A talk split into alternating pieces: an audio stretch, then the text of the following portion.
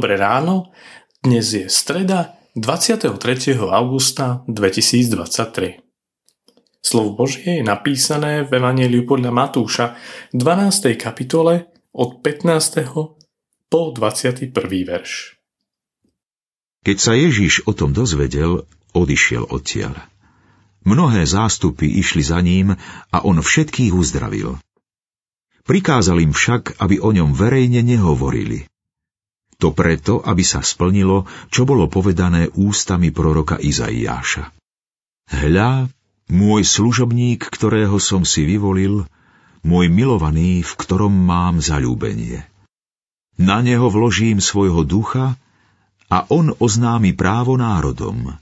Nebude sa škriepiť ani kričať, na uliciach nikto nepočuje jeho hlas. Nalomenú trstinu nedolomí a hasnúci knôt nedohasí, kým nedopomôže právu k víťazstvu. V jeho meno budú dúfať národy.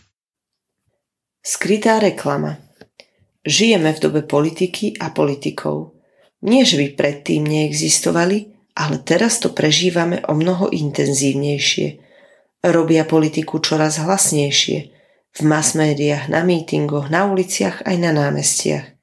Sľubujú hory doly, ale už im takmer nikto neverí, pretože takmer vždy sklamali.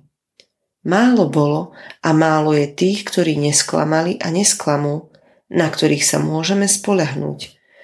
Väčšinou sa to žiaľ ukáže až po ich smrti, v prípade po odchode do dôchodku.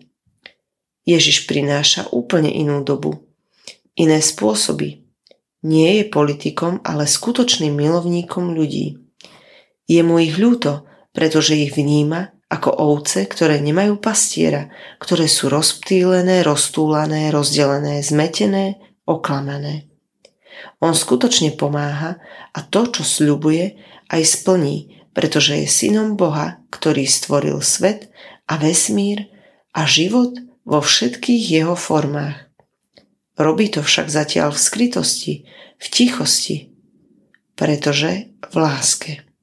Tak to bude až do chvíle, keď bude dokončené jeho dielo obnovy sveta a on príde v moci a sláve.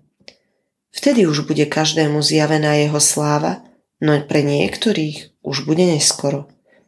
My však dúfame v neho už dnes a to zjavné, pretože on oznamuje právo národom aj tým nalomeným a tlejúcim.